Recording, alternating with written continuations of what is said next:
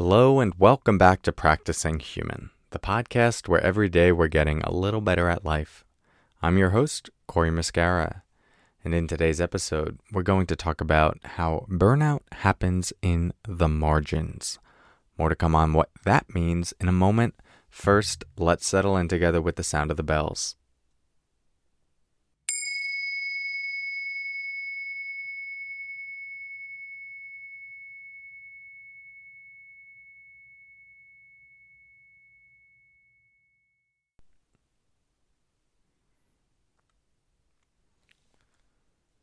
Okay. So, the idea that burnout happens in the margins is really a plug for taking care of the seemingly insubstantial and inconsequential moments. I think a lot of times when we're assessing how we're doing and our overall mental health and emotional well being, we're looking for significant indicators of something being off. And as human beings, we have a pretty big window of tolerance for stress, emotions, chaotic thoughts, and even dealing with difficult people and difficult circumstances. And so, in many momentary reflections, while we might feel uh, a bit overwhelmed, it's not to the point where we go, I can't handle this. And so what happens? We continue on with things as usual. And then it's often months later, sometimes years later, that we're uh, paralyzed with anxiety, stress, or we're depressed, or we're worn down, or we've lost a sense of meaning in life, or we're extremely edgy and we're not ourselves anymore, or we feel empty inside. You know, fill in the blank. And I think a lot of us have had that experience of just being completely worn thin. But that didn't happen in a single moment, for the most case, with the exception of uh, sometimes significant traumas, which can be a momentary experience uh, with long term implications. So that, that we'll put in a different category. But most of this being completely worn down didn't happen in a single moment and didn't even happen in a few moments. It happened over a long period of time, taking on a little more than you could handle. Or we could say taking on a lot that you perceived you could handle, but was actually a bit beyond what you should have been handling. And this is why I say burnout happens in the margins because it's not happening on the main page where you're fully assessing your life and how you're doing. It's that extra 5 to 7% that is a little outside what would feel okay or comfortable within your growth zone. That you feel like I uh, I can do this and then we do it and we get through, we get through another day, but whew, it was tiring. And then another day goes by, uh, stretching ourselves 5 to 7%, 5 to 7%, 5 to 7%. Eventually, that rubber band that we're stretching beyond where it should be stretched over time snaps. And that's when we have our breakdown. And so, what information can we take from this, or what practical, actionable information can we take from this? I want this to serve as a reframing for how you look at the moment to moment experience of your life, whether it's your personal life and your relationship, your parenting life with your kids, your work life, your relationship to politics, to media, whatever it is that you're uh, interacting with and consuming on a regular basis that you have some sort of energetic relationship to. To start to see, especially the things that you're consistently interacting with, how are you doing with these things really? What's your relationship to them right now? Are they giving you energy or are they stretching you? And how long have they been stretching you? Are you relating to these things with an attitude of, yeah, it's tough, but I can get through it. I, I, I can get through it.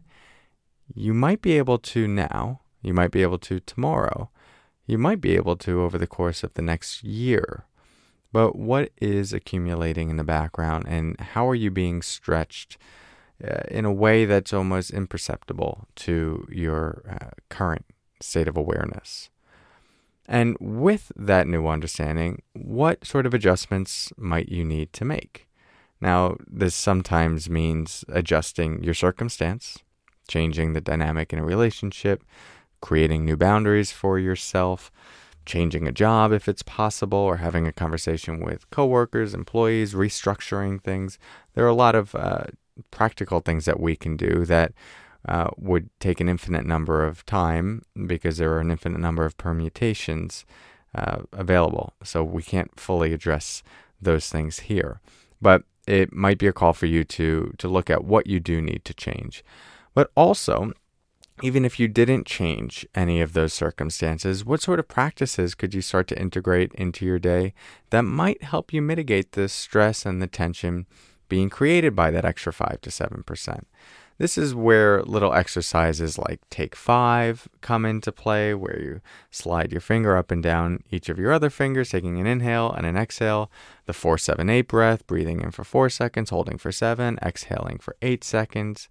Or even taking a walk or exercises like two feet, one breath. All these little things that we've talked about on the podcast that aren't that radical. And many would even say, well, that's McMindfulness. That's the commercialization of mindfulness.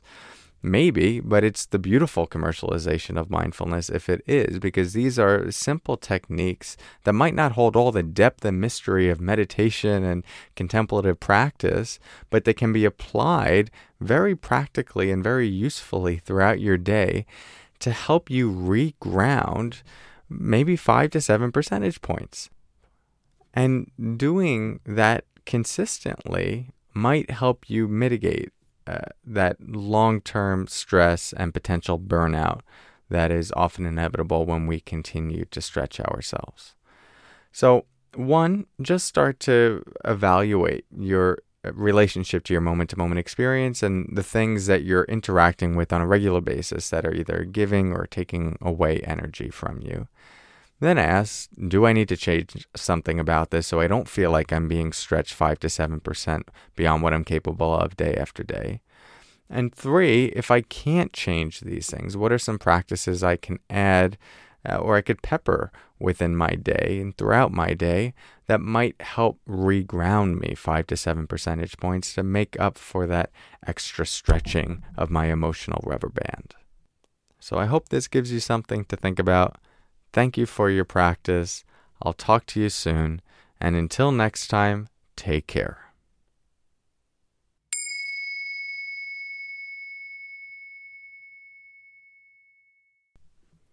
Hey, before you go, a couple things. First, if you haven't yet gotten the free resources that come with this podcast guided meditations, sleep me- meditations, book recommendations, app recommendations you can text your email address to this number plus one six three one three three seven eight two nine eight, and you'll get an automated email to your inbox.